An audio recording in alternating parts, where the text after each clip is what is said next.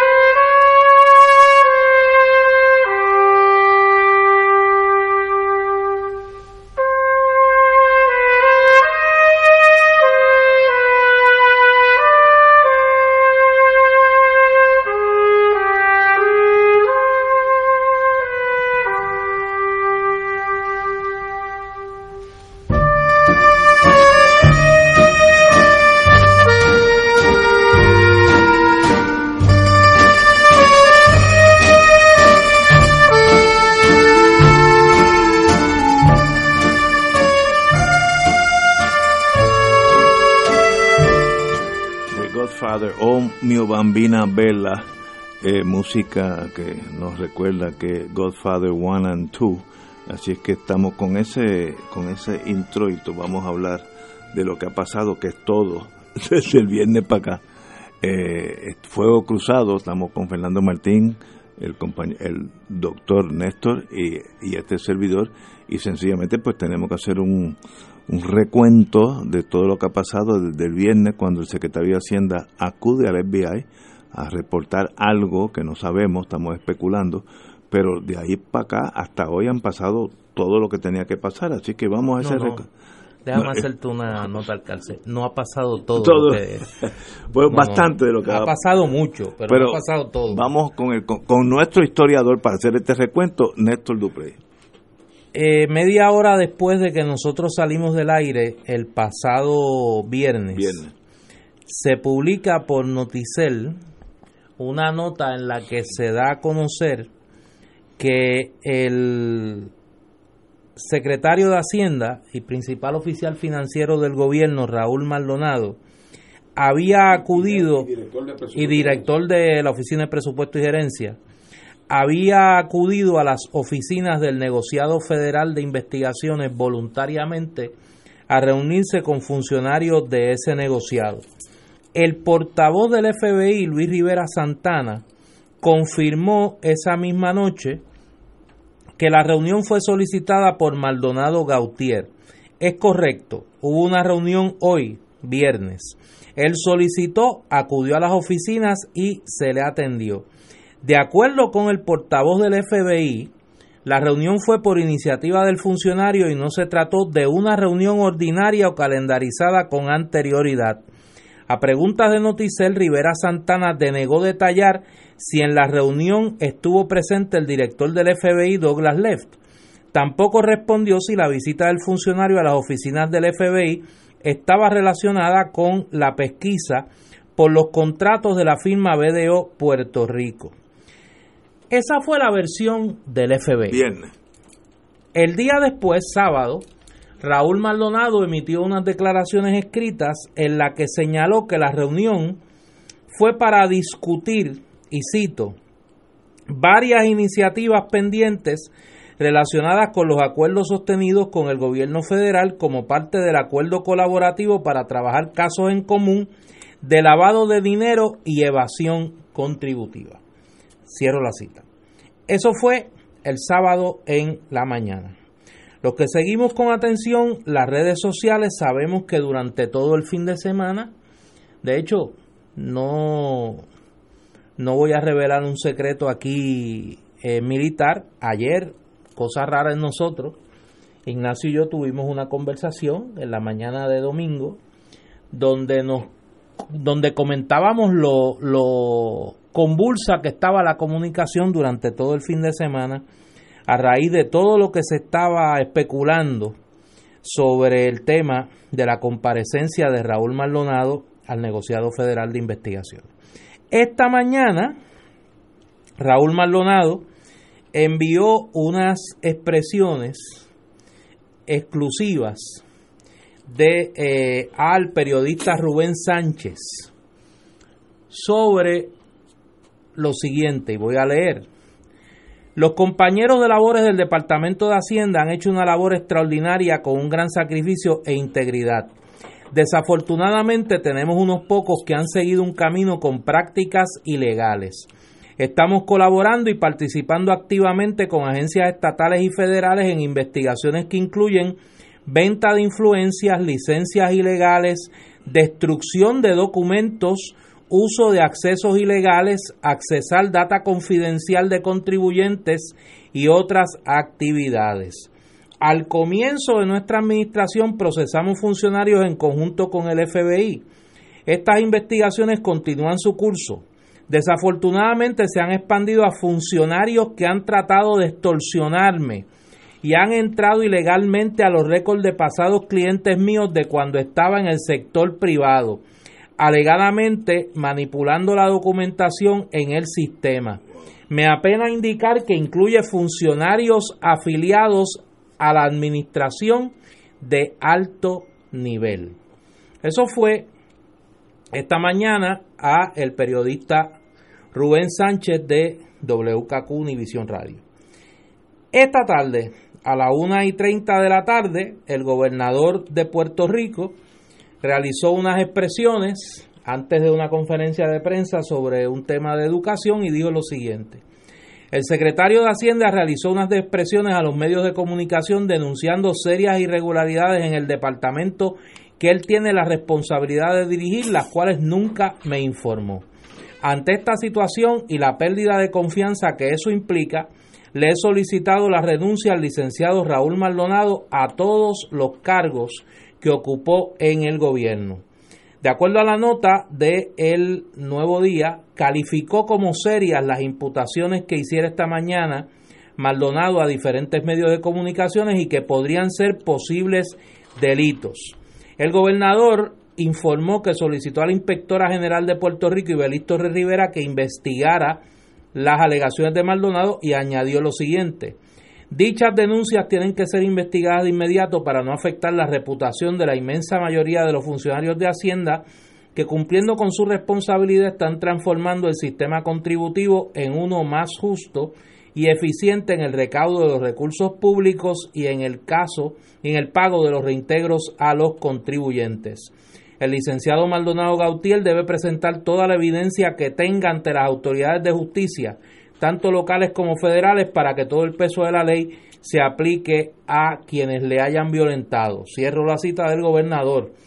Y a renglón seguido anunció que estaba nombrando al representante ante la Junta de Supervisión Fiscal, Cristian Sobrino, como nuevo principal oficial financiero del gobierno y secretario de la Oficina de Gerencia y Presupuesto, director, perdón, de la Oficina de Gerencia y Presupuesto, y al actual secretario auxiliar de Rentas Internas de Hacienda, eh, Francisco Párez, Paquito Párez, para que ocupe nuevamente de manera interina esa dependencia. Hace apenas unos minutos, antes de entrar eh, al aire, Noticentro 4 eh, divulga un mensaje que se alega es de la cuenta de Facebook del el señor Raúl Maldonado Hijo, que lee como sigue. Hoy dicen mentiras, cero tolerancia. Yo presentaré mi evidencia. Gobernador, dime si no estuvimos en tu oficina reunido con el presidente de BDO y usted pidiendo que se cambiara el reporte de Unidos por Puerto Rico, los furgones, porque afectaba a su esposa. Habla de los cheques que estaban en la gaveta, si no habla de los textos enviados y eh, a renglón seguido eh, el signo de número y una palabra soez. No dicho por mí que él, otra palabra soez, que está ahí, que es un corrupto, porque aquí no hay excusa como anterior, si no sabía eras inepto. Es bien diferente porque gobernador usted sabía, no eres inepto porque lo eres, eres un corrupto. Esto fue ahora a las 5 de la tarde antes de nosotros entrar al aire. Esa es la relación de hechos desde el viernes a las 7 y 30 de la noche hasta las 5 y 10 minutos de la tarde de hoy. Compañero Martín. Bueno, creo que nadie, nadie lo, lo, dijo mejor que uno de nuestros eh, grandes poetas de principios de siglo, eh, Luis Lloren Torres, cuando dijo en aquel poema, refiriéndose a un herido que estaba tirado en el suelo, dijo, el tajo es de tapar con manta. Eh, esto evidentemente habla de una de un desencuentro eh, de características eh, enormes y sobre el cual vamos a estar oyendo por mucho tiempo sobre sus causas y sobre sus consecuencias. yo creo que apenas aquí vemos el periscopio de un submarino que anda bajo las aguas eh, y que trasciende, o no es que trasciende, es que va mucho más allá del círculo pequeño del gobernador por un lado, el señor Maldonado por el otro, su hijo por el otro, que también ahora viene con estas denuncias alegadamente a última hora. Eh, esto es una madeja que evidentemente implica a muchísima más gente con distintos grados de participación, distintos grados de conocimiento eh, y distintos motivos también en este asunto. No debemos olvidar, y lo digo para ponerlo en perspectiva, que aquí hay muchos asuntos juntos mezclados. Eh, no nos olvidemos, por ejemplo, de que el, señor Maldonado eh, estaba ya en aguas calientes hace mucho tiempo por unos contratos que no tenían nada que ver con BDO, que es lo, un poco la última camada, eh, que no tenía nada que ver con BDO y que estaba bajo impugnación eh, esos contratos porque beneficiaban a una compañía que entonces a su vez beneficiaban al hijo del señor eh, Maldonado. y eso ya venía en el ambiente y en ese sentido ya estaba siendo asediado el señor Maldonado por esas eh, acusaciones y por la implicación directa de que de alguna manera él había sido eh, eh, culpable e, o, era culpable de, utilizar su posición pública para beneficiar a su familia. luego, después viene el tema de lo, del, de, lo de BDO eh, donde también resulta que es un esquema que estamos familiarizados con él en Puerto Rico, a través del cual algún amigo del gobernante se vuelve una figura indispensable en el proceso de contratación gubernamental y, logra que las agencias gubernamentales, gubernamentales contraten eh, para, de manera muy provechosa para, X número de compañías, de las cuales resulta que ellos son eh, beneficiarios eh, indirectos. En ese sentido, pues, pues no hemos, hemos visto ese esquema antes y aquí parece repetirse, parece repetirse en el caso de, en el caso de Video.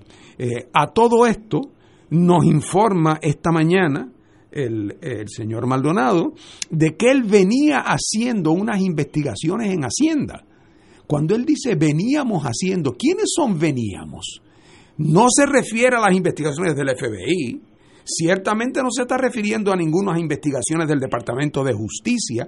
¿Quiénes son esas investigaciones? Unas investigaciones que él estaba haciendo en Hacienda con unos funcionarios públicos allegados a él en Hacienda, gente interna de su confianza, eh, o estaba, o, él contrató alguna entidad especializada. Eh, de eso todavía no sabemos nada, pero ya pronto sabremos. Aquí surgen en esta etapa muchísimas más preguntas que contestaciones. La pregunta que a mí me salta de manera más dramática es que da la impresión por la reacción del gobernador eh, y además fíjense que cuando el hijo, si es verdad que es el hijo quien dijo esas cosas, Déjame añadir que mientras tú estabas en tu turno, tanto Noticentro 4 como el periódico El Nuevo Día han confirmado de manera separada que son expresiones del señor Raúl Maldonado. Fíjate qué curioso, que cuando el hijo da esas expresiones, las expresiones del hijo no tienen nada que ver con el tema de lo que está pasando dentro de la con lo que tiene que ver es con otro incidente. O sea, uno pensaría que si el hijo cree que cuando ayer, cuando hoy el, el gobernador dijo que no sabía nada de estas investigaciones que se estaban conduciendo en Hacienda, si hubiera creído que eso era falso, presumo que lo hubiera dicho, es falso eso que el gobernador dice, no, pero la falsedad de lo que dice el gobernador se refiere a otro asunto y a otro momento. Pero de todas maneras, eh, ya en su momento sabremos eh, quién, eh, quién es que estaba conduciendo estas alegadas investigaciones. Lo que llama la atención poderosamente para mí es cómo es posible que esta, este señor secretario de Hacienda no hubiese, en el primer momento donde tiene la sospecha de que está siendo extorsionado o de que hay un intento de extorsión, que él lo dice como algo que le consta, él no lo dice como una suposición, que, le pasó a él, que, que de alguna manera estaban investigando ilegalmente el historial de unos clientes en Hacienda de cuando él era eh, eh, CPA privado, que había evidentemente logrado negociaciones en Hacienda, estaban investigando esos expedientes para ver qué posible comportamiento irregular encontraban para imputárselo y que con eso lo estaban chantajeando. Eso es lo que él dice. Eh, entonces, en esas circunstancias, uno pensaría que no hubieran pasado cinco minutos hasta que un secretario de Hacienda sensato inmediatamente llama a la Secretaría de Justicia y le dice, mándame un equipo tuyo para acá que aquí esto está, el rancho está en llamas. Y pone en conocimiento a la Secretaría de Justicia, al gobernador. Eso es lo lógico. Mm, lo lógico para, y, para que sean ellos, el secretario de Justicia, quien tome las decisiones. Además, cuando se trata, como él mismo dice, de un grupo de gente, no es una persona, no es la, no es la manzanita podrida clásica, es que él dice que hay una entelequia, hay, un, hay una mafia, le dice él a Rubén Sánchez. Eh, ¿Quién hace la, la caracterización inicialmente Rubén Sánchez de mafia, pero, pero la acoge? El señor Maldonado de que hay una especie de mafia. Oye, que todo esto ocurre. Dice más, dice que hay una mafia institucionalizada. institucionalizada. Y entonces, que tú de eso no le das cuenta al gobernador y una mañana en el programa de Rubén Sánchez lo dispara. es una cosa... Eso no es normal. Eh, o sea, Explicación la tiene, lo que pasa es que yo no la sé, pero en algún momento la sabremos y la explicación probablemente nada de bueno tiene, como nada de bueno tiene, por ejemplo, cuando el gobernador anuncia esta tarde que va a investigar este asunto, dice que lo va a investigar la inspectora general. Bueno, justicia. ¿Qué tu justicia? La posición de inspectora general, de inspector general es una cosa recién creada que apenas tiene recursos. Yo no sé, quizás hay una explicación lógica para eso, pero eh, la secretaria de Justicia está presente, como decía el poeta, está presente por la presencia de su ausencia. no la menciona uno, no la menciona el otro. Eh, así que aquí hay mil cosas que están, eh, que están sobre el tapete. Y entonces lo, lo trágico, o bueno, además, además de la tragedia que es esto de por sí, en un momento donde al gobierno de Puerto Rico le va la vida en términos de su sobrevivencia financiera, le va la vida en aparecer frente al gobierno de los Estados Unidos como un ente que tiene un mínimo de capacidad orgánica, de responsabilidad, de que son falsas estas alegaciones de que esto es un nido de ladrones y tramposos. Entonces, en un momento resulta que el secretario de Hacienda a espaldas del gobernador, por así decirlo, va a los medios de comunicación y dice, mi departamento, que es el que recibe y distribuye los dineros que manda el gobierno de Estados Unidos a Puerto Rico, es un nido de tramposos y corruptos. Bueno, pues eso realmente, eso es un batazo, eso, eso es como darle con una pala por, la, por el pecho a un individuo. Yo no digo, no digo que no sea verdad, pero, pero, pero en este momento tiene para colmo de cuento la consecuencia adicional a que coloca al gobierno de Puerto Rico en un momento donde simbólicamente es el día que supuestamente la legislatura está aprobando, decidiendo qué presupuesto va a aprobar, si el del gobernador o el de la Junta, en que, en que están, eh, eh, están puestas las banderillas sobre el lomo del gobierno de Puerto Rico.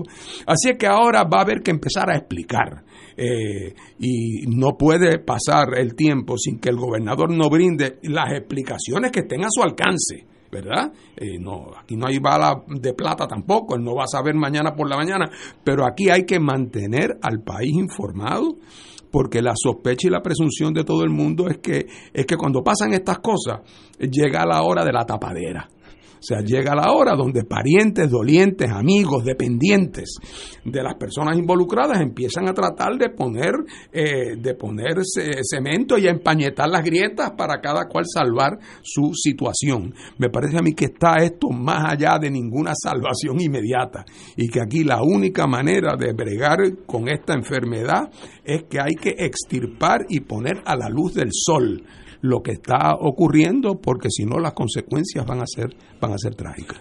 Tenemos aquí una pausa y regresamos con Fuego Cruzado. Esto es Fuego Cruzado por Radio Paz 810 AM. Y ahora continúa Fuego Cruzado.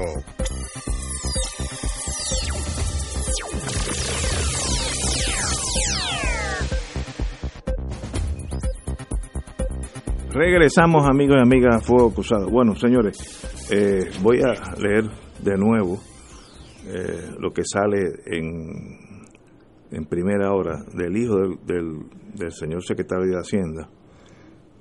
Recordemos que hace una semana salió a la luz que este hijo tenía un se beneficiaba de un montón de contratos que se habían dado un montón de agencias a suplidores donde él era uno de los beneficiados y ahí empezó. No, pero esto no salió hace una semana. Ah, bueno, esto salió hace meses. Ok, pues lo, lo, que tiene que ver con los contratos de Raúl Maldonado, hijo, salió hace meses. Pues entonces uno, ahí empezó uno a decir, espérate, espérate, hay algo Te voy a decir más, salió en, en a finales de enero de este año. Ok. Desde ahí entonces uno tiene un, una bandera de, cautela del rol del secretario de Hacienda, ya que el rol de él como secretario de Hacienda no era beneficiar a su hijo. Así que ahí uno empieza a tambalear en torno a su imagen. Eh, el secretario de Hacienda va el viernes al FBI. Obviamente lo que dijo allí era nuevo para el gobernador eh, ya que hoy, hoy lo reafirma, dijo que había un complot dentro de Hacienda para hacerle daño, que había una corrupción institucional, etcétera. Y yo estoy con Fernando, yo creo que justicia, el NIE dentro de justicia son las, los entes investigativos de estas aberraciones, si es que existen.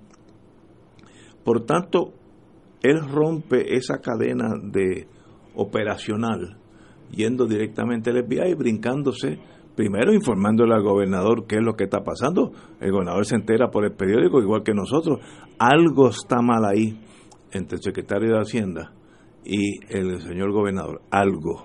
Es, las cosas no suceden así. Hoy, el señor Raúl Maldonado, hijo, eh, cito ahora del Noticel, a solo horas de que el ahora exsecretario de Hacienda, Raúl Maldonado, fuera destituido de todos sus puestos de papá, eh, el hijo de quien también fuera el principal oficial financiero del gobierno, Raúl Maldonado, despotricó en sus redes sociales contra el primer mandatario y tildó de decir mentiras y, de, y lo tildó de decir mentiras y de corrupto. Mediante un mensaje, el hijo del secretario de Hacienda expuso que se reunió en Fortaleza para hablar de BDO junto a su padre y al gobernador. Precisamente BDO es una de las agencias investigadas por los federales y cuyos contratos fueron cancelados en el gobierno de, luego de que trascendiera públicamente la pesquisa y pese a que la actual administración conocía de los señalamientos desde mayo. Dime si no estuvimos en su oficina reunido con el presidente de BDO no dicho por mí, que es una palabra mala, que está aquí y es un corrupto. Eh, obviamente, ahí hay una mala sangre y las emociones a veces son tan como un torbellino que, que, se, se, llevan toda la racionalidad. ¿Por qué el hijo era el superdotado de que casi todos los contratos, muchos de los contratos que salían de Hacienda, el beneficiado era el hijo, de forma directa o indirecta. Eso no está bien, lo dijimos así aquí varias veces, que a, eso no suena bien. Luego, ¿por qué el señor Maldonado, padre, secretario de Hacienda, acude el FBI viernes por la noche, que es una, una acción rara, no es lo normal, y el gobierno de Puerto Rico, que son su jefe, el gobernador, eh, se entera de estas movidas sin haber consultado con él primero si había sospecha de que en Hacienda hay corrupción, eh, por qué no fue al Departamento de Justicia, que tiene una rama investigativa muy buena de paso, que es el NIE, negociado de investigaciones especiales. ¿Por qué esta, esta tendencia de salirse del, dentro del gobierno, de la maquinaria gubernamental irse directamente al FBI? Eh, pues algo no encaja. Ahora mismo estamos especulando porque no sabemos lo que está pasando, pero eh, algo está sucediendo que no es lo típico. La reacción del hijo también, que le echa los caballos al señor gobernador, dijo que tuvo una reunión con BDO y el gobernador pidió que se cambiara un reporte. ¿Por qué tanta mala sangre? Something is wrong. Estamos tan cerca de, del escándalo que no podemos ver la perspectiva, pero para eso hay prensa, para eso hay investigadores forenses de la, en, los periódicos que investigarán lo que está pasando. Eh, el FBI tomó jurisdicción o no, no sé, eso no, no se sabe. Bueno, técnicamente lo saben desde el viernes, que fue el secretario de Hacienda. Yo estoy seguro que antes de eso el FBI tenía tiene investigaciones que ni el secretario de Hacienda los conoce, porque eso es así. Así es que aquí hay un torbellino de pasiones, de actos ilegales, donde hasta el hijo del secretario de Hacienda eh, puede estar envuelto, y ahora todo el mundo viene el abandon ship syndrome, todo el mundo tratando de salvarse, eh, echando, empujando al, otro marino más, más al fondo para yo quedarme con el salvavidas. Así que ahora viene ese síndrome eh, que es muy muy agrio en un gobierno donde es todo el mundo por sí solo. ¿Parará eso? No, eso va a seguir unos cuantos meses más. Yo creo que hay que, hoy es un día donde creo que estamos eh, viendo eventos muy serios para lo que tiene que ver con eh, la gobernanza en los próximos meses de Puerto Rico, que se va a ver sumamente afectada por la intervención de las autoridades federales con personas que tienen altas responsabilidades públicas y allegados a estas. Yo creo que hoy los que hemos seguido el trayecto de esta administración, desde el candidato Ricardo Rosselló, no nos deben sorprender los eventos. Y yo solamente quiero hacer referencia a dos instancias del pasado reciente. Hoy es de esos días que para algo me ha servido el oficio que estudié y que practico de historiador.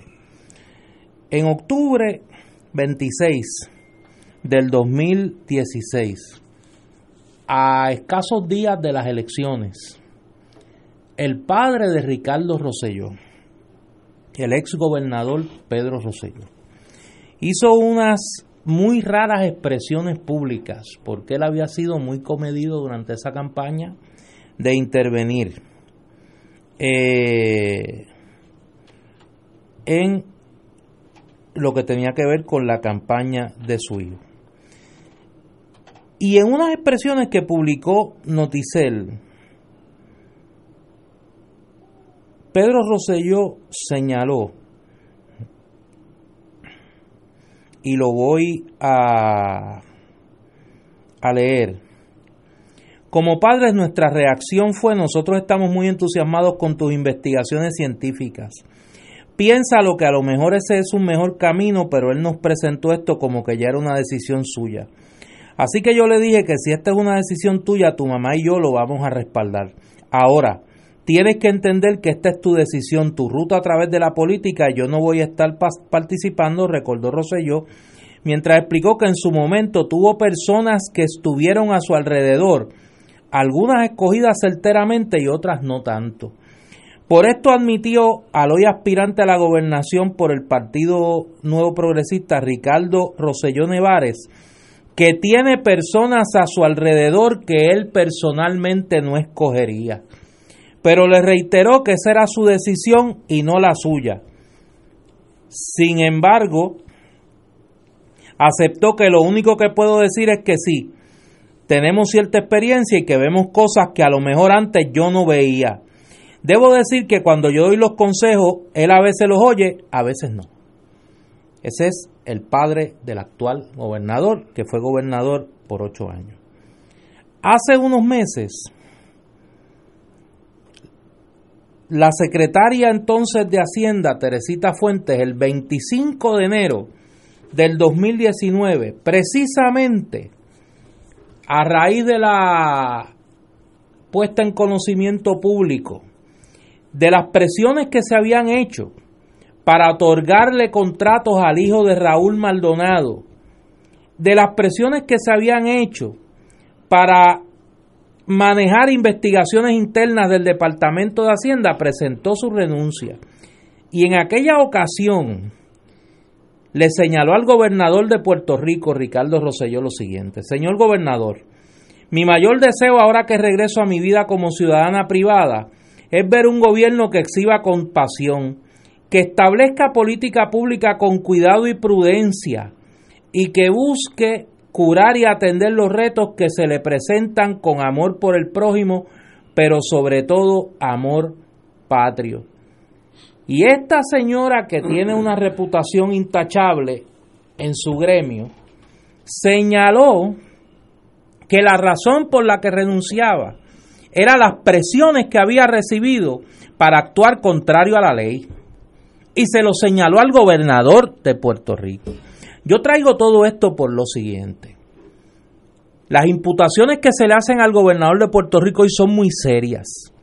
No es la primera imputación directa que se le hace a Ricardo Rosselló. Recordemos que aquí hace unas semanas discutimos la intervención del hermano del gobernador,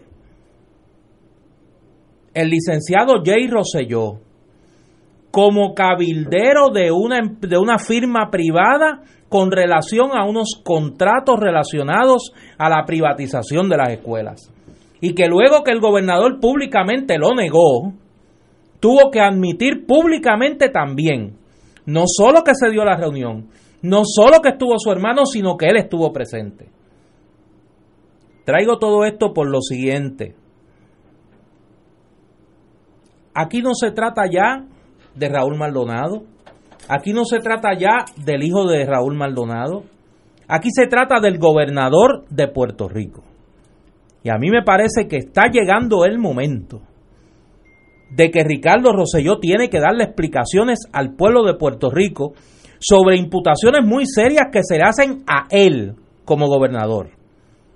Falta saber si Raúl Maldonado va a desmentir o a confirmar el hecho de que el gobernador, como nos dijo hoy, no sabía de los señalamientos que le hizo Raúl Maldonado al negociado federal de investigaciones y los señalamientos que hizo en la mañana de hoy en el programa de Rubén Sánchez. Repito, esto no se trata de Raúl Maldonado ni de su hijo, que tienen ya que responder ellos personalmente a serias imputaciones a su conducta Raúl Maldonado en su desempeño como secretario de Hacienda, secretario de la Gobernación y principal oficial financiero del gobierno, y Raúl Maldonado hijo, por la posibilidad de haber estado involucrado en un esquema de tráfico de influencia.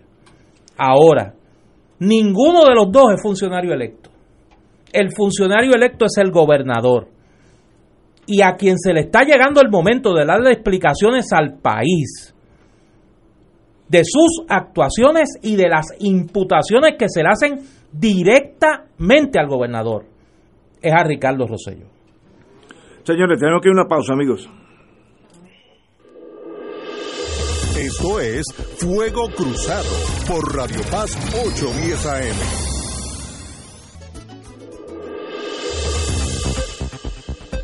Y ahora continúa Fuego Cruzado.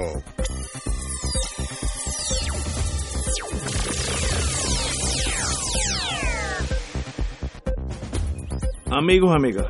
Eh, Obviamente todo esto tiene una dimensión política y quiero poner en el registro para el análisis, obviamente, unas expresiones que hace a través de su cuenta en Twitter la licenciada Zaida Cucuz Hernández, a quien conocemos, expresidente de la Cámara, ex candidata del PNP a la alcaldía de San Juan, persona muy cercana a la comisionada residente Jennifer González y eh, una persona, por lo menos en mi caso particular, quien que distingo, quiero mucho y respeto su opinión, aunque obviamente en algunas ocasiones discrepamos. Escribe Cucuza Hernández en su cuenta lo siguiente.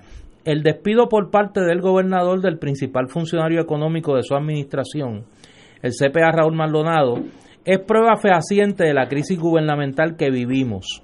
De nada vale tapar el cielo con la mano. Esto está tornándose en algo bien feo. ¿Vendrán los federales pronto? Eso añade eh, un elemento interno del PNP. Sí. Que obviamente están factorizando que, el efecto de todo esto, ¿no? Sí, sobre eso último, no cabe duda de que ha habido eh, una lucha sorda dentro del PNP por mucho tiempo entre aquellos que piensan que Jennifer sería mejor candidata a la gobernación en las próximas elecciones y que sería mejor, eh, mejor boleto, más taquillera eh, para la posibilidad del PNP retener el poder.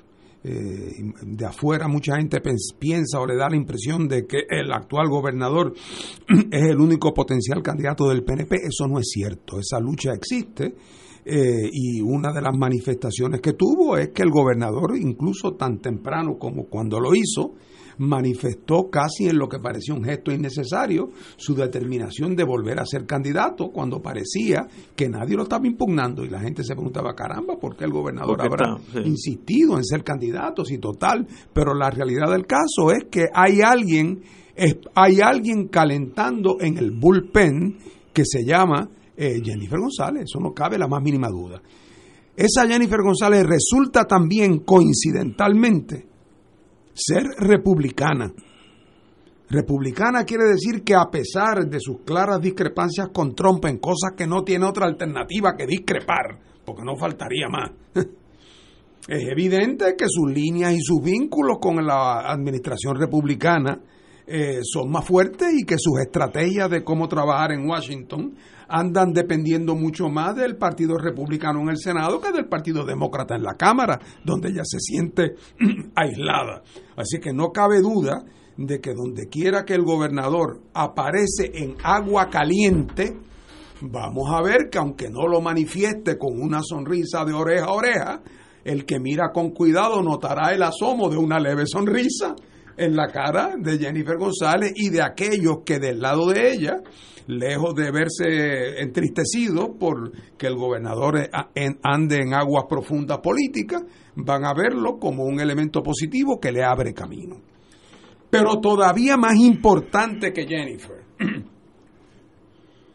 y quién sabe si quizás también más importante que el gobernador, aquí también está frente a nosotros en vivo y a todo color un episodio de lo que de aquel artículo de revista jurídica que el profesor Jesús Julián Álvarez escribió una vez sobre el tema del estatus y que también se inspiró en el nombre de una de las películas famosas aquella de Star Wars, en aquel artículo de José Julián que decía El imperio contraataca. Yo hago la pregunta retórica en sus turnos si quieren, ustedes dan su opinión. Cuando el amigo Maldonado, a quien por cierto no conozco, el viernes va en aquella visita que el FBI luego aclara que vino voluntar no va voluntariamente, sino por iniciativa del señor Maldonado. Que, eso no es lo normal. Él llamó y dijo, puedo pasar por allá que quiero conversar con usted y nosotros le dijimos, claro que sí, cómo no. Muy bien, así fue, ¿verdad? Muy bien. ¿Alguien tiene la más mínima duda? De que en esa conversación con el FBI, todas las cosas, que fue el viernes, todas las cosas que Maldonado dijo el lunes por la mañana, se las dijo al FBI. Seguro. Si no es que se las había dicho antes, se las dijo. Y estoy seguro que además le dijo otro montón de cosas que no dijo el lunes por la mañana. O sea que lo que él dijo el lunes por la mañana a Rubén Sánchez fue un chispito de lo que le dijo al FBI. Y pregunto retóricamente también, en la situación en que está el señor Maldonado, por los líos de los contratos iniciales, aquellos donde el hijo era beneficiario indirecto, ¿Alguien tiene la más mínima duda de que el señor Maldonado quiere estar de buenas con el FBI y que en este momento de cara al futuro, más que una preocupación del Departamento de Justicia local, tiene una preocupación de lo que le pudiera pasar a, a manos del FBI? No. Tercera pregunta retórica. ¿Alguien tiene la más mínima duda de que si el FBI le hubiera dicho, oye Maldonado, esto que nos has dicho a nosotros, o esta parte que nos has dicho, no se te ocurra decir, no nos conviene que la digas en público todavía. Hmm. Así que mantente discreto sobre este asunto, no digas nada. O sea, alguien tiene la más mínima duda que cuando Maldonado fue a hablar allí el lunes por la mañana, es decir, 48 o 72 horas después, iba ya actuando en un libreto donde él está entregado a los federales, que son su única posible salvación de cualquier comportamiento impropio que él o su hijo pudieran haber incurrido. Y que está actuando, el playbook está actuando dentro del, del, del libreto del FBI, que el FBI ha querido prender el abanico. en esta en este cuarto lleno de usando la frase eh, en inglés. eh, exacto en este eh, cuarto lleno de, desperdicio han prendido el abanico como decimos en Puerto Rico en high. Y lo han prendido no a pesar del FBI ni en contra de las instrucciones del FBI y entonces lo han hecho a las 72 horas de la famosa reunión y entonces no es de extrañarse que cuando esto ocurre y el abanico empieza a volar, por allá sale en Washington doña Cucusa Hernández, portestandarte de la causa de Jennifer, y se manifiesta satisfecha de que estas cosas estén ocurriendo. Así es que el imperio contraataca. Eh, y en el gobierno federal su jefe nominal, que se llama Donald Trump, es un hombre que le ha declarado la guerra a la administración de, de, Ricardo Rosselló, de Ricardo Rosselló eh, y que ha dicho que Puerto Rico es un nido de ladrones y de tramposos y que su gobierno no se merece el dinero y que ha dicho que con la estabilidad no sueñen ni en una noche de verano eh, y que ha dicho que de la misma manera su, su portestandarte en el Senado, que es el, presidente pro tempore del Senado, el líder de la mayoría, señor Mitchell, eh, ha dicho en voz clara, alta y firme que mientras él esté allí, los que sueñan con la estabilidad para Puerto Rico, como hubiera dicho un republicano de la Guerra Civil Española sobre la entrada de los nacionalistas a Madrid, no, pasarán. Entonces, en ese contexto, alguien puede tener alguna duda de que estamos ante un gran operativo. Esto ni le quita culpas ni le resta culpa a quienes hayan actuado mal. Yo no, yo no estoy entrando aquí en los méritos de que aquí un montón de gente ha metido la mano en, en el bolsillo del pueblo de Puerto Rico, con la, con la complicidad, con el visto bueno, con la tolerancia, cuando no el estímulo de los gobernantes de turno. Yo tengo la más mínima duda. Eso lo sabemos y lo saben todos los puertorriqueños. Pero más allá de eso, Aquí el imperio contraataca y lo estamos viendo en pleno, eh, eh, a todo, eh, ¿cómo se llama? En colores y, y, frente a nosotros como un gran, como un gran espectáculo. Yo coincido contigo, yo creo que, y hace tiempo aprendí, lo he dicho otras veces aquí, que no hay ni casualidad, ni coincidencia, ni hecho fortuito. Aquí obviamente el hecho de que el gobernador tiene a su alrededor, si no es que es parte, un esquema catalogado ya por varios como una mafia, porque este no es el primer funcionario que utiliza la palabra mafia para referirse a esto, eh, es la ocasión perfecta para que la administración Trump pueda un día decir, mira, acabamos de encauzar a estos colaboradores del gobernador demócrata de Puerto Rico, probando, como dijimos, que se estaban aprovechando de los contribuyentes norteamericanos robándose el dinero. Y como ya Donald Trump ha medido lo efectiva que es para su base política el atacar a los políticos corruptos puertorriqueños, de los que ha, convertido a Ricardo Rosselló eh, en el niño símbolo, pues obviamente esto validaría el argumento político de Donald Trump. Ah, que obviamente aquí hay una gente que le está haciendo el camino fácil a Trump con sus fechorías y sus crímenes Y en el camino, ¿quién está? Jennifer González. Jennifer González, que puede, que ha marcado distancia prudente de todo esto, que lo único que hace es cada dos o tres semanas el nuevo día le publica dos páginas anunciando los mismos fondos federales que lleva anunciando hace dos años y que un buen día, ya tuvimos hoy la avanzadilla con las expresiones de Cucuz Hernández, va a decir, mire, es que aquí hay algo más importante que todos nosotros, que es el PNP y que es la estadidad, aquí hay que hacer algo para salvar esto y comenzará la operación política para mover al gobernador del camino, si no es que lo mueven. Si no es que lo mueven. Y Maldonado será. Y, mal, y, claro, y como Maldonado dijo, que es algo de sus expresiones que uno las puede empatar con las expresiones del FBI, dice, es que no es la primera vez que conversamos. Esto es parte de una colaboración que nosotros tenemos.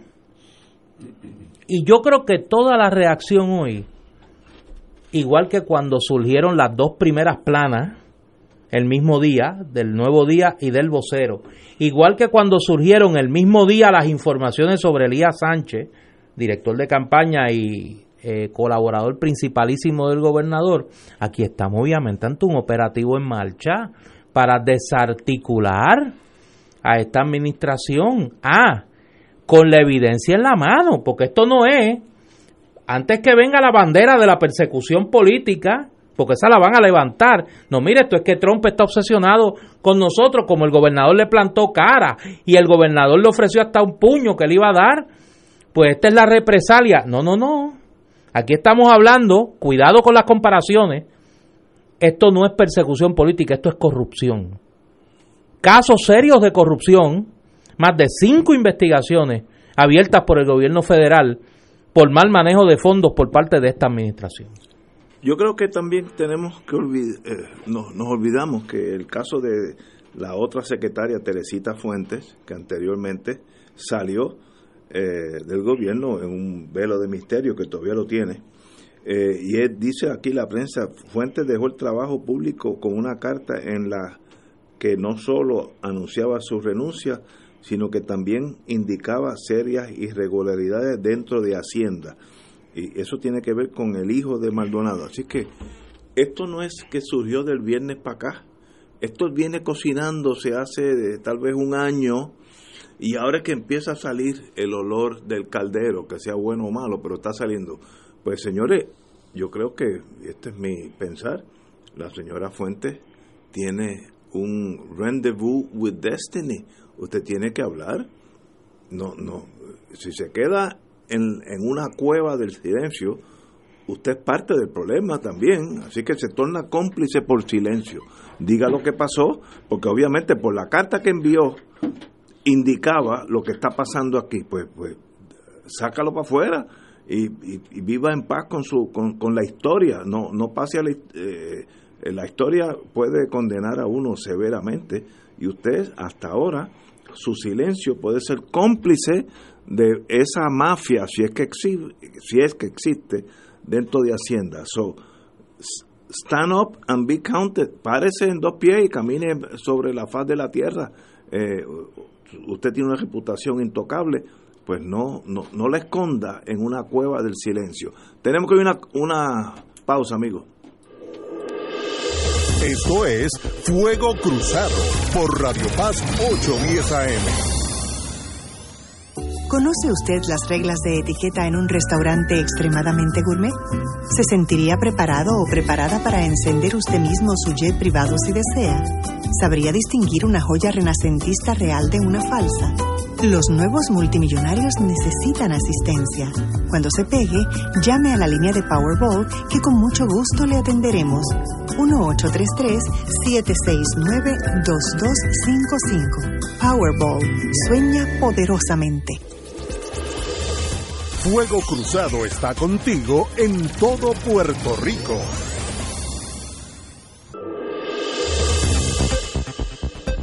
Y ahora continúa Fuego Cruzado.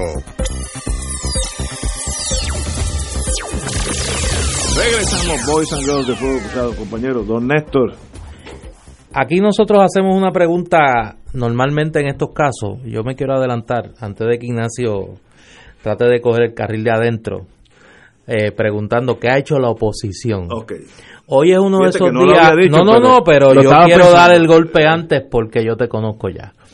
Hoy la oposición yo creo que se ha movido en la dirección correcta. Desde esta mañana el presidente, voy a empezar en orden de... Bueno, ya cubriste lo de Jennifer. Sí, la oposición, ah, eh, que esa es la de adentro, que esa es la de adentro. Esa es la oposición interna. Vamos ahora a la oposición externa. Esta mañana, desde esta mañana, el presidente del Partido Popular, el senador Aníbal José Torres, para ir en orden de, de llegada electoral, eh, Aníbal José Torres hizo unas expresiones solicitando precisamente el, despido de Raúl Maldonado y que el gobernador tomara acción sobre el particular, señalando la responsabilidad del gobernador en todo esto. En el hemiciclo del el Senado, eh, Juan Dalmau, portavoz del Partido Independentista, hizo unas expresiones muy contundentes en, el, en ese cuerpo sobre, sobre el tema y en la Cámara de Representantes eh, Manuel Natal, actuando como portavoz del movimiento Victoria Ciudadana, radicó una resolución para que se investigaran a nivel legislativo los señalamientos que ha hecho el CPA Raúl Maldonado, hoy ya eh, defenestrado de sus puestos en el gobierno de Puerto Rico. Y yo lo traigo porque la oposición política puede llegar hasta un punto.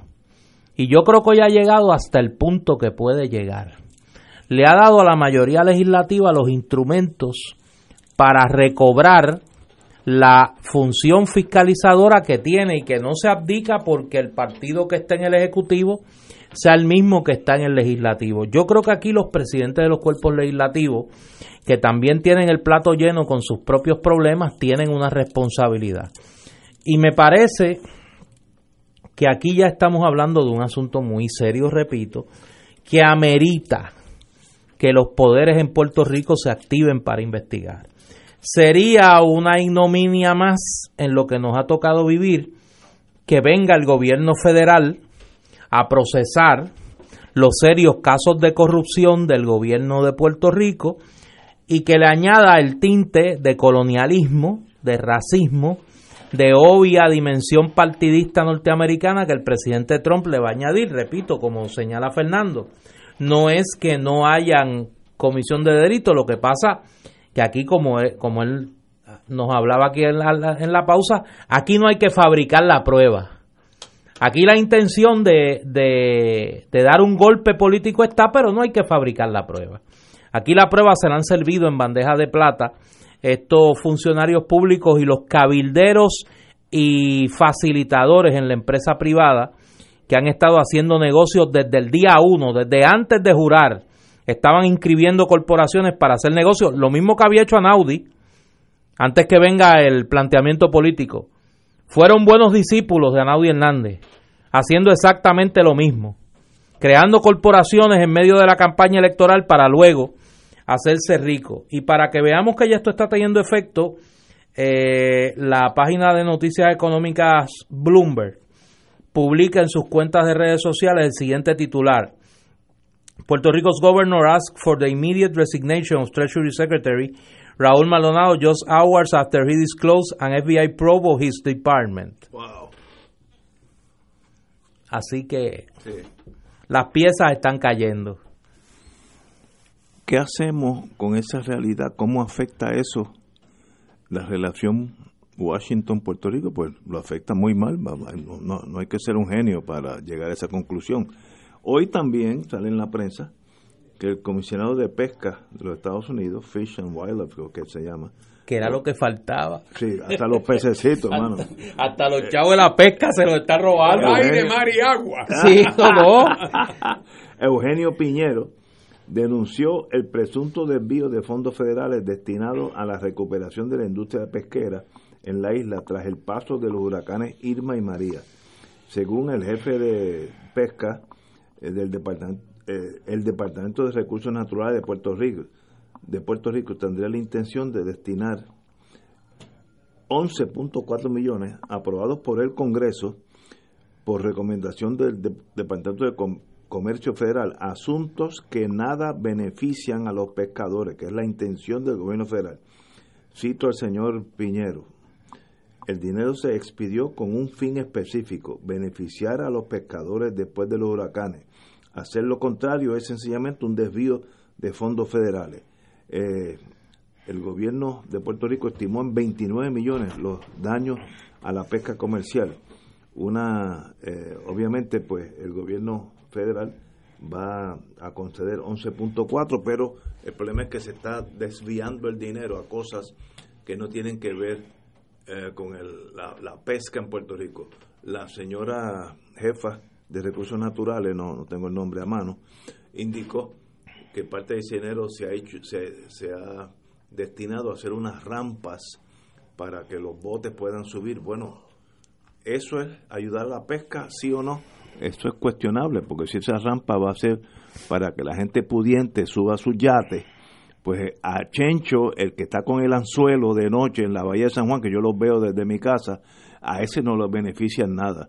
Así que cuidado con pasarnos de listos, porque tenemos un gobierno federal con una lupa mirando cada, cada ítem de donde va el dinero federal y nosotros antes yo creo que el gobierno federal muchas veces miraba para el lado, hoy como estamos casi en guerra con el señor Trump, cada dólar están mirando a dónde va. Y van a encontrar muchas muchas más fallas en el futuro cercano. Y hasta bueno han llegado hasta los peces. Así, es que los pescadores se han quedado eh, en, en aguas turbias porque el dinero está yendo a una infraestructura que no necesariamente ayuda a los, a los pescadores trágico para Puerto Rico porque le añade más y más a la visión torpe y de segregación del señor Trump, que este es un país corrupto, lleno de gente mala eh, eh, y violadores, como, nos equipara a lo que él dice que son los mexicanos. Pero no es una percepción. No, no, eh, le estamos dando las, municiones. En cuanto al gobierno se refiere, no es una percepción. no, estoy tú mismo lo estás comentando. No, lo estoy leyendo. Esto no ayuda. Para ser justo en la expresión que hice previamente, me escribe el amigo licenciado Ramón Luis Nieves eh, y me informa que el Senado de Puerto Rico no dio paso hoy a una moción del portavoz del Partido Popular allí, Eduardo Batia, para citar a una sesión de interpelación a Raúl Maldonado para que explicara sus expresiones sobre la mafia dentro del gobierno. Obviamente esto fue cuando era funcionario público. Luego de eso, pues obviamente, eh, como hemos discutido, pues fue eh, despedido. Yo quiero hacer un señalamiento, ahorita tú hiciste un comentario, Ignacio, y me parece que, es justo con ella. Eh, tú señalas, tú le haces un emplazamiento a Teresita Fuente ah, para que hable. Y, y, aquí lo discutimos. El problema es que nosotros no sabemos si Teresita Fuentes ha hablado si no ha hablado, tiene que hablar. Por eso, a mí me da la no ha hablado en público porque eso no ha salido. A mí me da la impresión de que nosotros estamos ante un escándalo de grandes y graves proporciones. Y que nosotros sabemos apenas la parte ínfima. El periscopio este es el periscopio del submarino.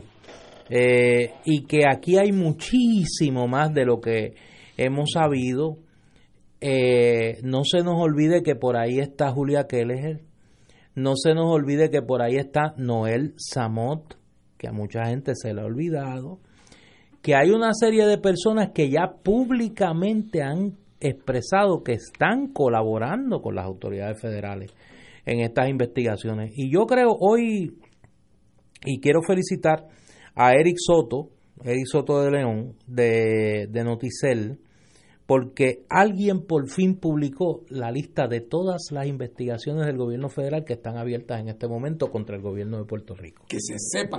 Que se sepa que están abiertas, porque esta de Fish and Wildlife no la sabíamos, nos enteramos hoy.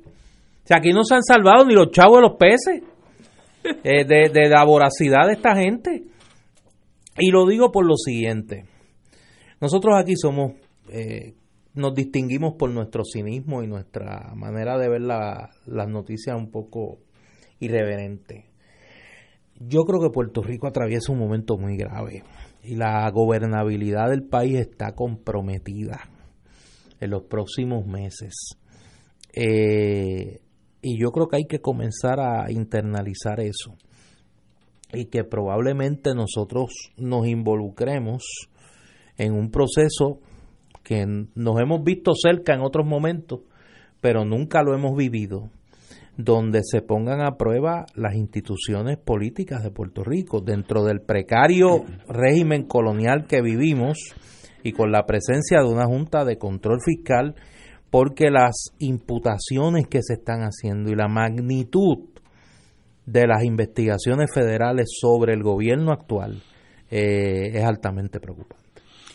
Si yo quisiera traer otro tema vinculado con esto, vinculado eh, de manera simbólica y de manera real, que es el siguiente. Eh, hace un ratito me escribió un mensaje de texto María de Lourdes de Santiago, que está en Nueva York. Pero son las vistas y hoy, pues, el, Comité de Descolonización acaba hace como media hora o 40 minutos de aprobar su resolución eh, sobre Puerto Rico, una vez más.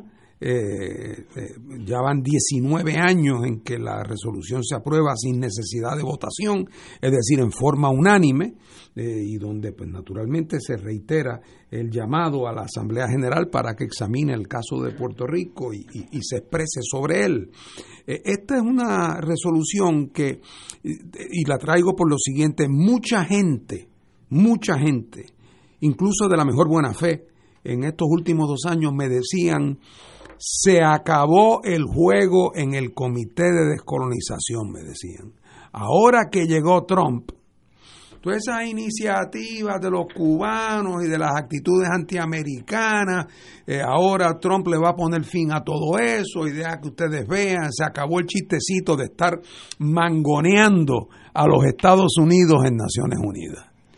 Y había mucha gente que estaba genuinamente, incluso amigos, que estaban temerosos de que esa cabeza de playa que se ha logrado con tanta dificultad y en los momentos más difíciles en la comunidad internacional del reclamo de Puerto Rico a su derecho a la autodeterminación y de la denuncia del colonialismo en Puerto Rico, pues mucha gente pensaba que eso podía peligrar, porque ante una administración americana que venía con esa actitud de que Estados Unidos es incapaz de cometer error alguno y de que no estaba dispuesta a tolerar eh, que no fuera tratada eh, de una forma adversa por países que los Estados Unidos no respetan, pues pensaban que los, los días del caso de Puerto Rico en Naciones Unidas estaban contadas eh, y que en algún momento mandarían el submarino correspondiente al proceso del Comité de Descolonización para causar allí una disrupción en el debate que obligara eh, a que el debate eh, se polarizara en el Comité de Descolonización y que en efecto diéramos para atrás. Yo, que soy el eterno optimista, eh, y lo soy, pienso que por razones fundadas, estaba convencido de lo contrario, que a la administración Trump si lo piensan bien y si realmente piensan que la relación con Puerto Rico se les ha vuelto una relación tóxica y que a la larga no tienen mayor interés en que Puerto Rico sea un parte de los Estados Unidos y que al contrario le gustaría ver si fuera posible sin que tuviera consecuencias negativas para las partes sin que tuviera consecuencias traumáticas, le gustaría ver un alejamiento y un distanciamiento, pues si eso es así, pues lejos de ellos ver con malos ojos el caso de Puerto Rico en Naciones Unidas, tendrían que verlo con buenos ojos, tendrían que ver con buenos ojos el que se mantuviera abierto ese apartado, esa ruta, ese foro de debate, y así pasó.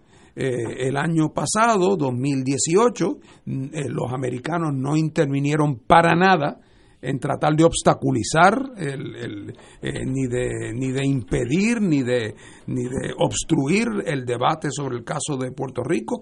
No lo hicieron en el año 17 tampoco, es decir, el año anterior al, al anterior. Y este año, 2019, yo estuve muy atento, como presumo que estuvieron otros, porque a Estados Unidos no, no le sería nada de difícil acercarse a algunos de los países del comité que son más dependientes de Estados Unidos eh, y que son menos seguidores de la línea cubana y tratar de persuadirlos de que tuvieran algún tipo de iniciativa procesal que trancara el caso. Eso sería procesalmente muy fácil de hacer, inclusive. Eh, y sin embargo, yo de vez en cuando eh, tocaba la puerta de algunas de las delegaciones que a mí me consta que son de, aquellos cuyo compromiso es más débil, y preguntaba a ver si habían husmeado por allí eh, los amigos de la misión norteamericana trayendo el tema eh, y para mi agradable sorpresa o para constatar mi optimismo, ese no ha sido el caso. Así es que creo que el, los Estados Unidos, en parte de eso mismo, una fase de esa actitud del imperio contraataca, que es atacando a un gobierno estadista, eh, y que es utilizando el tema antipuertorriqueño como tema de campaña en Estados Unidos, como usan el tema antiinmigrante, que es una fase, una fase de esa política también es gente que no, no pierden una noche de sueño. Si alguien le dijera que Puerto Rico va camino a la independencia, es que no pierden una noche de sueño. lo, que, lo, que, lo que querrían saber es cuál es la fórmula para que eso se dé de una manera rápida y sin consecuencias traumáticas, porque no se trata tampoco que, que incluso para ellos las consecuencias sean peores que la enfermedad. Pero por eso hay una absoluta compatibilidad entre esto que estamos viendo, que yo, lo que yo llamo la operación El Imperio Contraataca en Puerto Rico, es perfectamente compatible con una actitud de manos afuera en Naciones Unidas al problema del debate sobre Puerto Rico y a una resolución que se adopta unánimemente, haciendo unas exigencias descolonizadoras a los Estados Unidos y reclamando que el caso se vea ante la Asamblea General.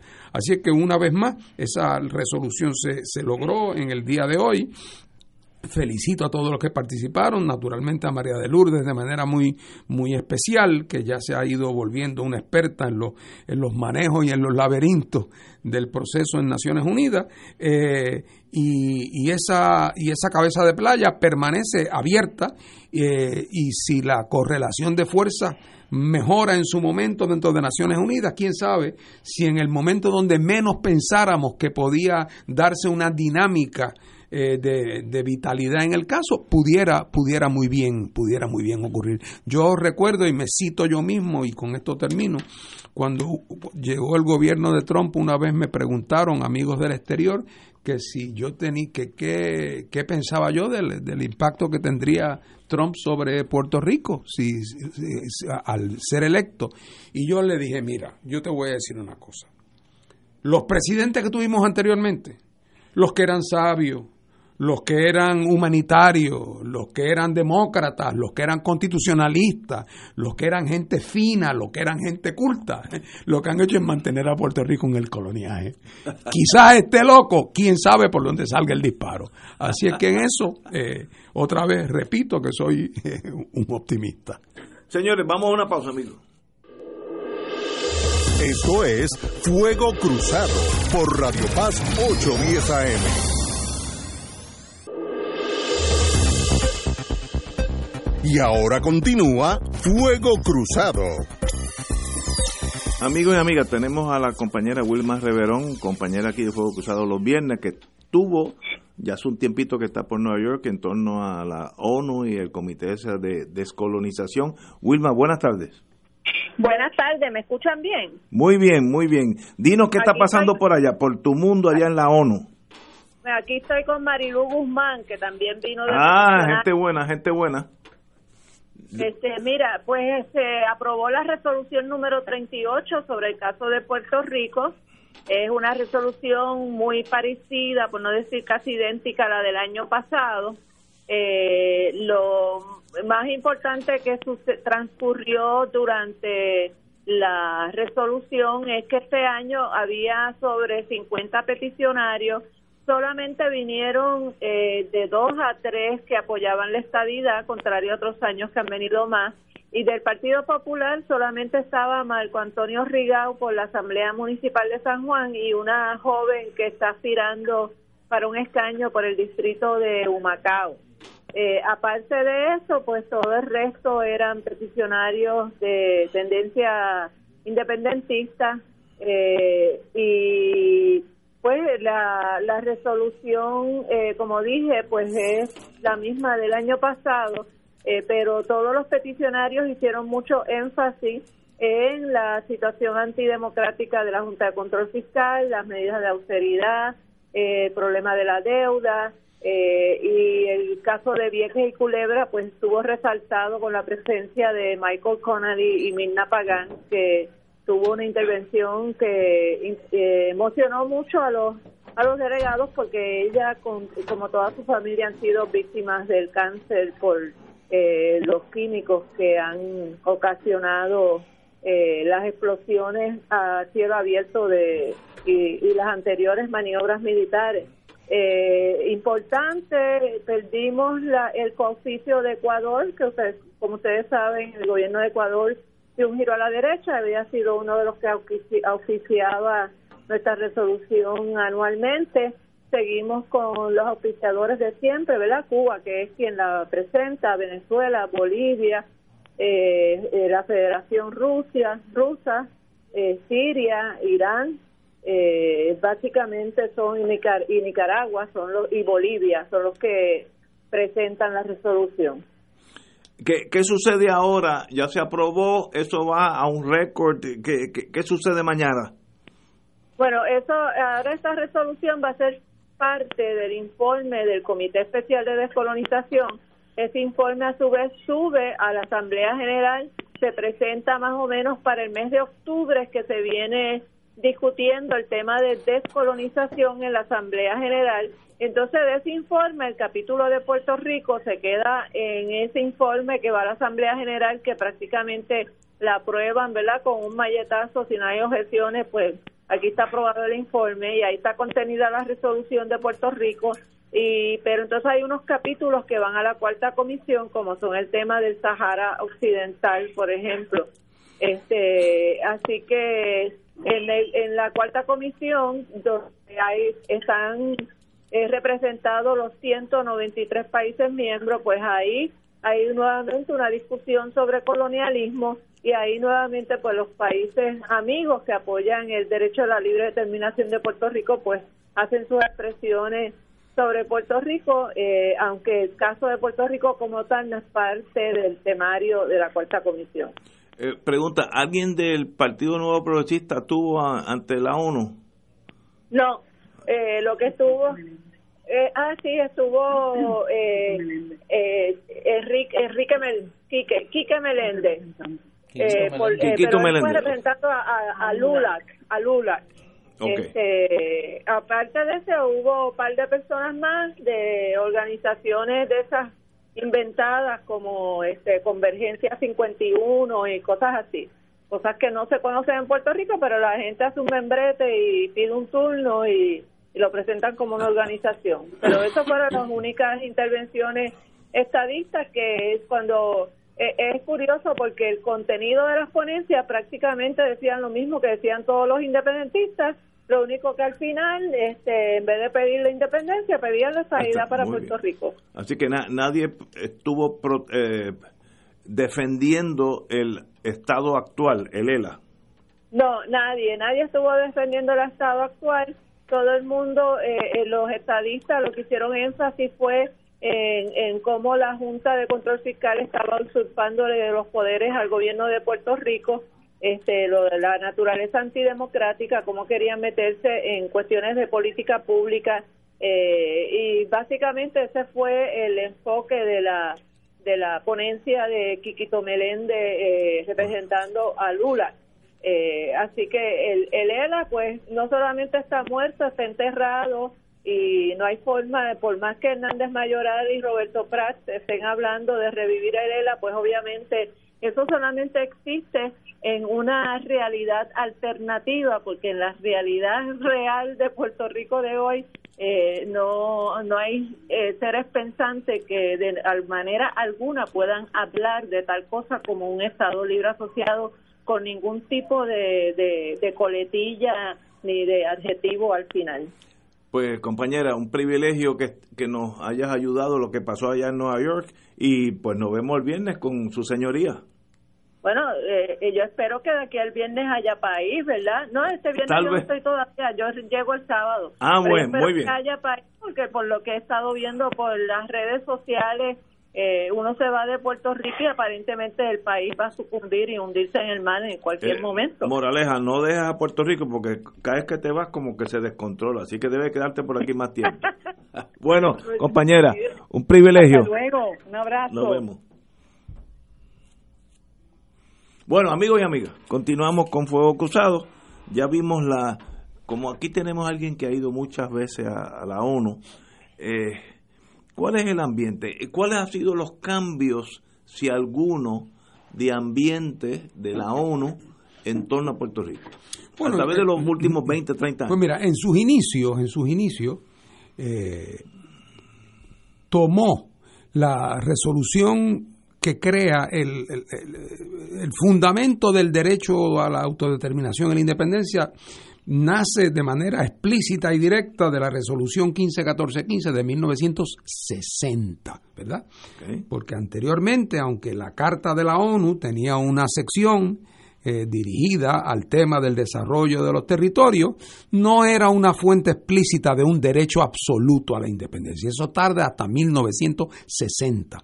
Cuando en el 60 se aprueba esa resolución, eh, se crea eh, eh, los que la aprobaron, en particular don Vicente Heigel Polanco, eh, se le atribuye el haberle añadido la coletilla a la resolución 151415 de que aplicaba no solamente a los territorios, a los, a los territorios en fideicomiso, sino que aplicaba, le añadió don Vicente, a todos aquellos países que aún no han alcanzado su independencia. ¿Quién es don Vicente? Perdón? Hegel Hegel Polanco. Polanco. Ok, muy bien. De tal manera que al añadirle esa frase, independientemente de que tú creyeras que el ELA era bueno, malo o regular, o independientemente de que tú creyeras que la resolución 748 había sido obtenida legítima o fraudulentamente, independientemente de que tú creyeras que, la, que había o no había un pacto, lo que ciertamente no está en disputa es que Puerto Rico es un país que aún no ha alcanzado su independencia. O sea que eso dio base a que se empezara a partir de 1960 un esfuerzo diplomático sostenido por parte de Cuba de que Puerto Rico, de que el Comité de Descolonización asumiera jurisdicción. El Comité de Descolonización se crea para implementar la resolución 151415 y tomó 12 años Wow. En lo que por fin se logró que el comité, en plena Guerra Fría en el 72, que el comité adoptara, eh, el, asumiera jurisdicción sobre el caso de Puerto Rico y abriera a un proceso de vista eh, sobre el mismo.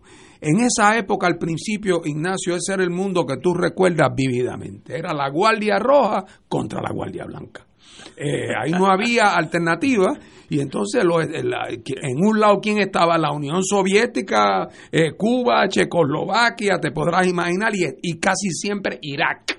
Eh, entonces en el otro lado estaba Estados Unidos y sus aliados, aunque Estados Unidos se salió del comité para no tener que bregar con ese problema. Y entonces los países lo que hacían era que se abstenían los amigos de los americanos y se abstenían bajo la, la teoría de que ya la ONU había bregado con el caso de Puerto Rico en el 53 y que ya había perdido jurisdicción. No es que tampoco votaban en contra, pero se abstenían.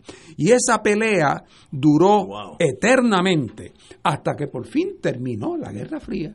Y yo me acuerdo haber ido mil veces, que eso era eh, eh, nu- eh, 11 votos a favor, eh, digo, 11, 11 votos a favor, eh, 11 abstenidos, 2 en contra, 2 ausentes, porque a veces algunos países se ausentaban por temor. Hu- Hubo un momento donde un país africano votó a favor, de- no me olvido nunca, votó a favor de, Etiopía en una ocasión votó a favor del caso de, de la resolución sobre Puerto Rico y un contrato que tenía el US Commodity Credit de comprarle 40 mil quintales de café se lo cancelaron al otro día. Eh, porque los americanos hacían campaña activa de que un voto a favor de la resolución sobre Puerto Rico era un unfriendly act, que tú sabes que en términos diplomáticos lo que hay antes del rompimiento de relaciones Es un es un, unfriendly. es un unfriendly act. O sea que los americanos tomaban muy en serio esto y era su actitud de guerrero, imagínate, contra Cuba y la Unión Soviética. Y, y eso también, claro, pues impedía que el tema de Puerto Rico se viera en sus méritos, porque realmente era un tema de Guardia Roja versus Guardia Blanca. Cuando por por fin terminó la Guerra Fría, se prolongó unos años más en el comité que en el resto del mundo por el protagonismo de Cuba en el tema, pero con el tiempo, a los varios años, llegó el momento que el gobierno americano tomó una actitud de laissez-passer dejó que el tema caminara y en un momento dado la resolución sobre Puerto Rico se convirtió en una resolución unánime. No hubiera sido unánime si Estados Unidos hubiera mantenido la presión en contra, pero Estados Unidos se dio cuenta que ya eso no era una pelea que le valía la pena dar. ¿Por qué?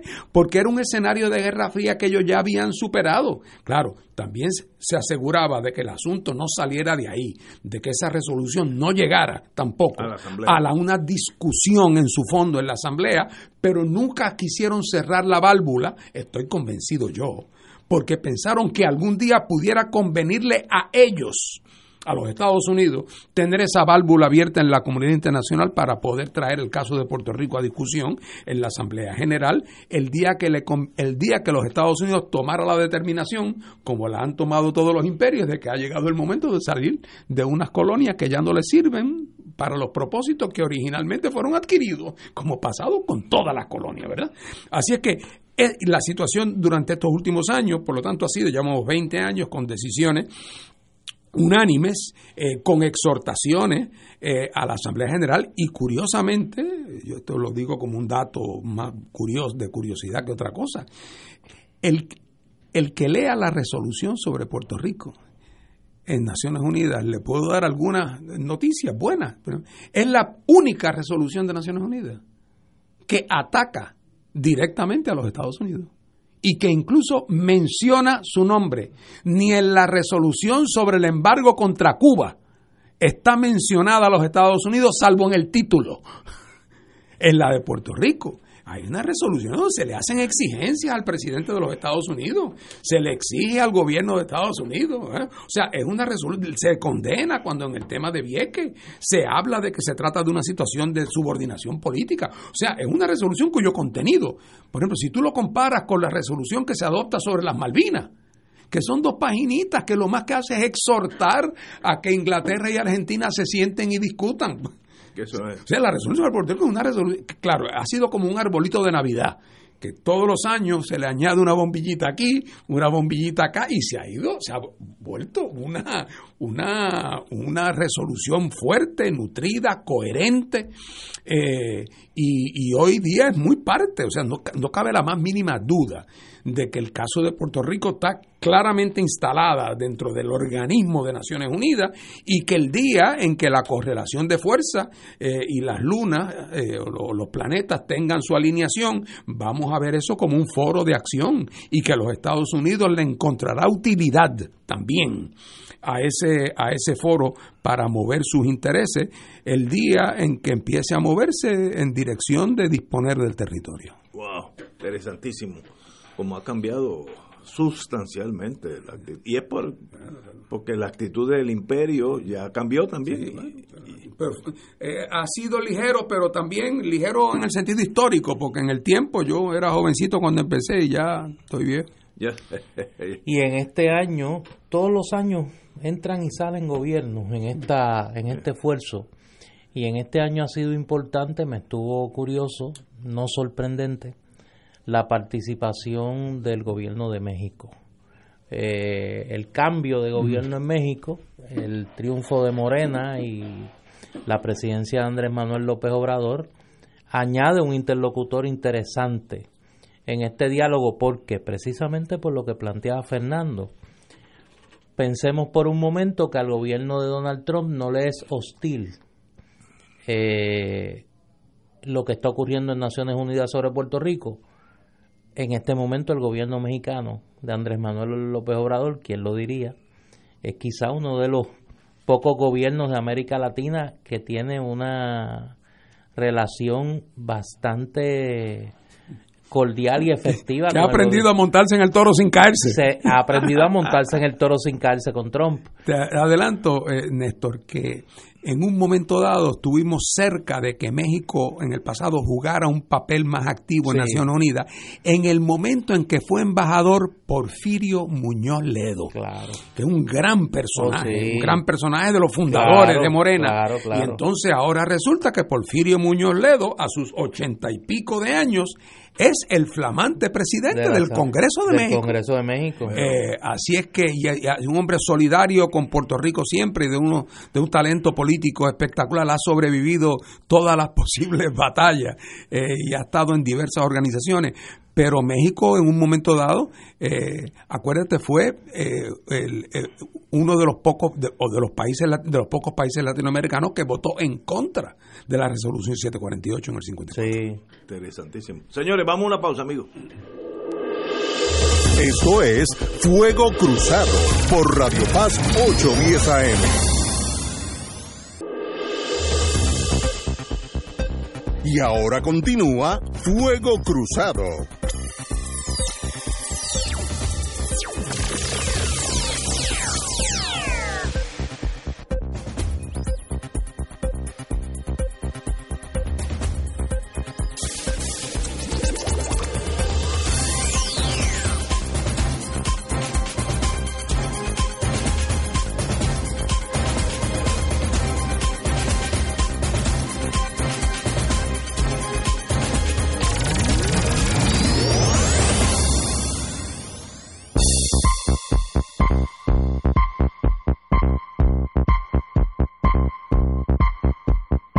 Regresamos, amigos y amigas. Para que añadamos al día, como si no fuera suficiente, la cadena CNN acaba de publicar a las 6 y 30 de la tarde la siguiente noticia.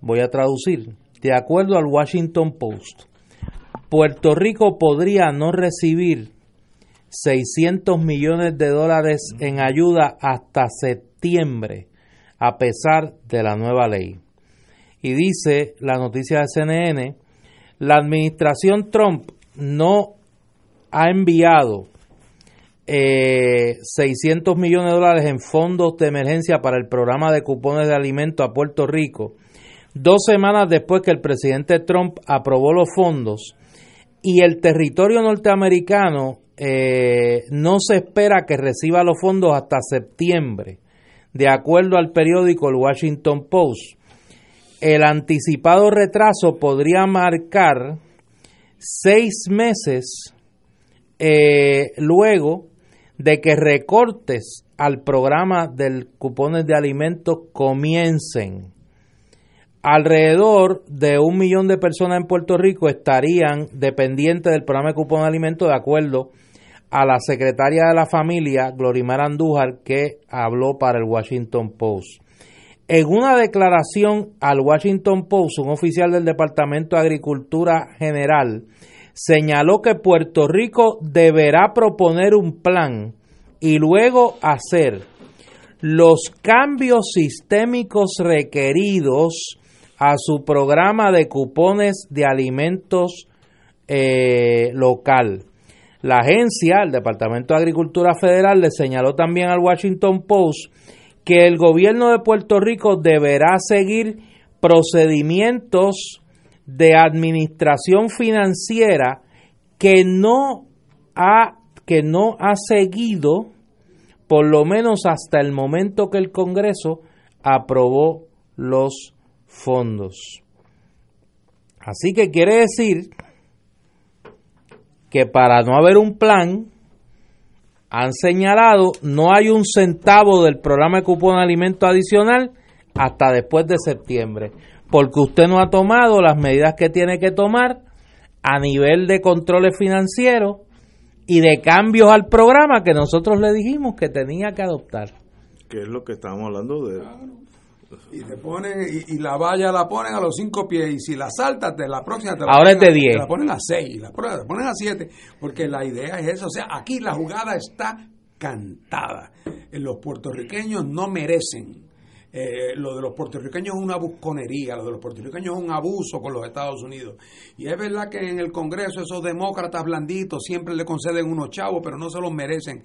Y por lo tanto el pueblo americano me va a mí, a Trump, me va a aplaudir si yo hago difícil que consigan ese dinero. Eh, ese es el juego. Ese es el juego, porque es el juego político de allá.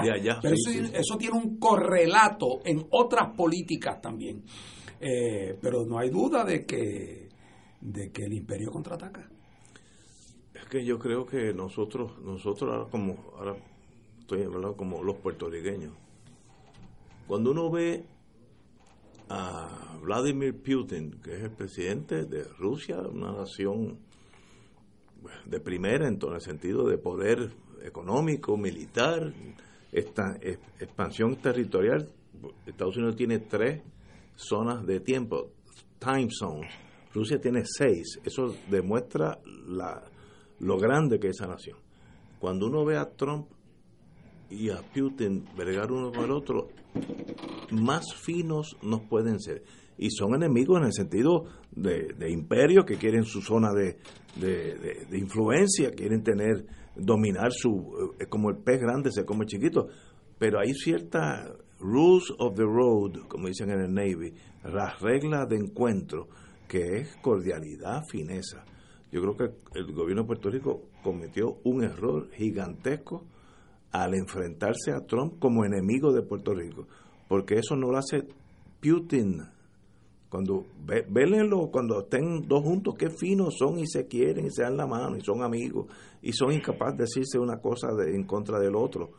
El gobernador Puerto Rico le, ofreció un puño al, presidente de Estados Unidos.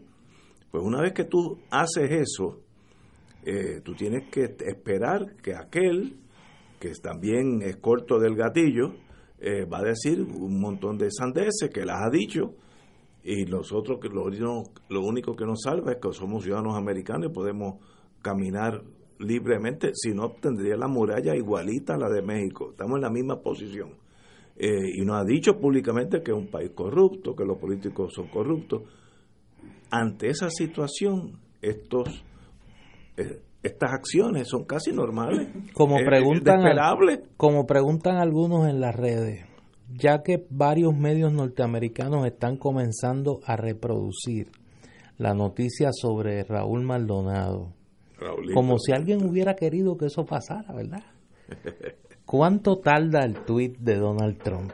Sí, ya mismo. Oye, para mañana por la mañana. Ustedes ven que yo le dije que esa gente son unos corruptos. El jefe de finanzas. El jefe de finanzas de ellos dice que allá hay una mafia y que se han robado el dinero de las ayudas. Ay Dios. Momentos difíciles. Cuando se entere que con los chavos para los, para los pescadores pues, querían comprar cinco, ¿cómo se llama eso? Eh, eh, jet ski. Sí, sí cinco jet ski. Cinco jet ski para el departamento. Pero mira, no, no, no, la, la realidad es la siguiente. Eh, yo creo que tú tienes razón, Ignacio, pero yo creo que el error más grave del gobernador fue que hay veces en la vida que es mejor ponerse colorado una vez que color de rosa muchas. Eh, el, el, momento, y, recuerdo que yo lo hablé con, gente, incluso con gente republicana aquí. Eh, yo le dije, los estadistas lo que le conviene cuando Trump salió electo, los estadistas lo que le conviene es hacerle la guerra a Trump desde el día uno, desde el día uno. Aunque Trump entonces responda maltratando pero tiene que ser desde el día primero. ¿Para qué? Para que el día que vuelvan los demócratas, cuando sea que eso vaya a ser, la causa de los el, el, el, el monopolio de la marca anti-Trump lo hayan monopolizado los estadistas puertorriqueños y coloquen su causa, la de la estadidad en Estados Unidos, al nivel de los inmigrantes, al nivel de los derechos de los negros, al nivel de los derechos de las mujeres, para que cuando lleguen los demócratas dentro de esa gran agenda liberal, suba como la espuma la causa en convoy. Claro, eso tenía un precio y el precio era que tenía que, que aguantar la respiración porque a corto plazo te iba, iba, a haber guerra, pero lo que es fatal es la indecisión. Empieza yendo a Casablanca tomándote unos selfies con el gobernador, con el presidente. Ah, ahí ya fallaste. llegas y haces, vas a hacer tu plebiscito en el, en el año 2017 y ya has dicho que no va a haber alternativas coloniales y cuando el secretario de Justicia le dice, oye, tienes que incluir la colonia ahí, entonces bajan el lomo y le incluyen. O sea, tienes que decidirte. O vas a la resistencia y al combate, o vas a tratar como señalaba Néstor ahorita del gobierno de México, de buscarle el lado bueno y de pagar el precio político, pero buscarle el lado bueno y convivir, porque entre hachazo y hachazo descansa el palo. Pero para la causa estadista esto no es un problema de entre hachazo y hachazo descansa el palo. Y entonces no se atrevieron. Y no se atrevieron, pienso yo, no meramente porque se daban cuenta que eh, iba a haber represalia es porque el instinto, el colonialismo, mira, eso está metido en el tuétano de los huesos. Y la idea de confrontar al presidente americano y de denunciarlo eh, es una cosa que le, es difícil. Y aunque haya uno que otro dirigente estadista que se atreva, en la base le tiemblan las rodillas que uno lo escucha. Así es que ahí hubo un momento de indecisión que yo creo que fue fatal, porque a la larga no van a tener ni los beneficios de haber sido un perrito manso, ni los beneficios tampoco de haber sido unos rebeldes. Totalmente de acuerdo. Señores, tenemos que ir a una pausa, amigo. Esto es Fuego Cruzado por Radio Paz 810 AM. Y ahora continúa Fuego Cruzado.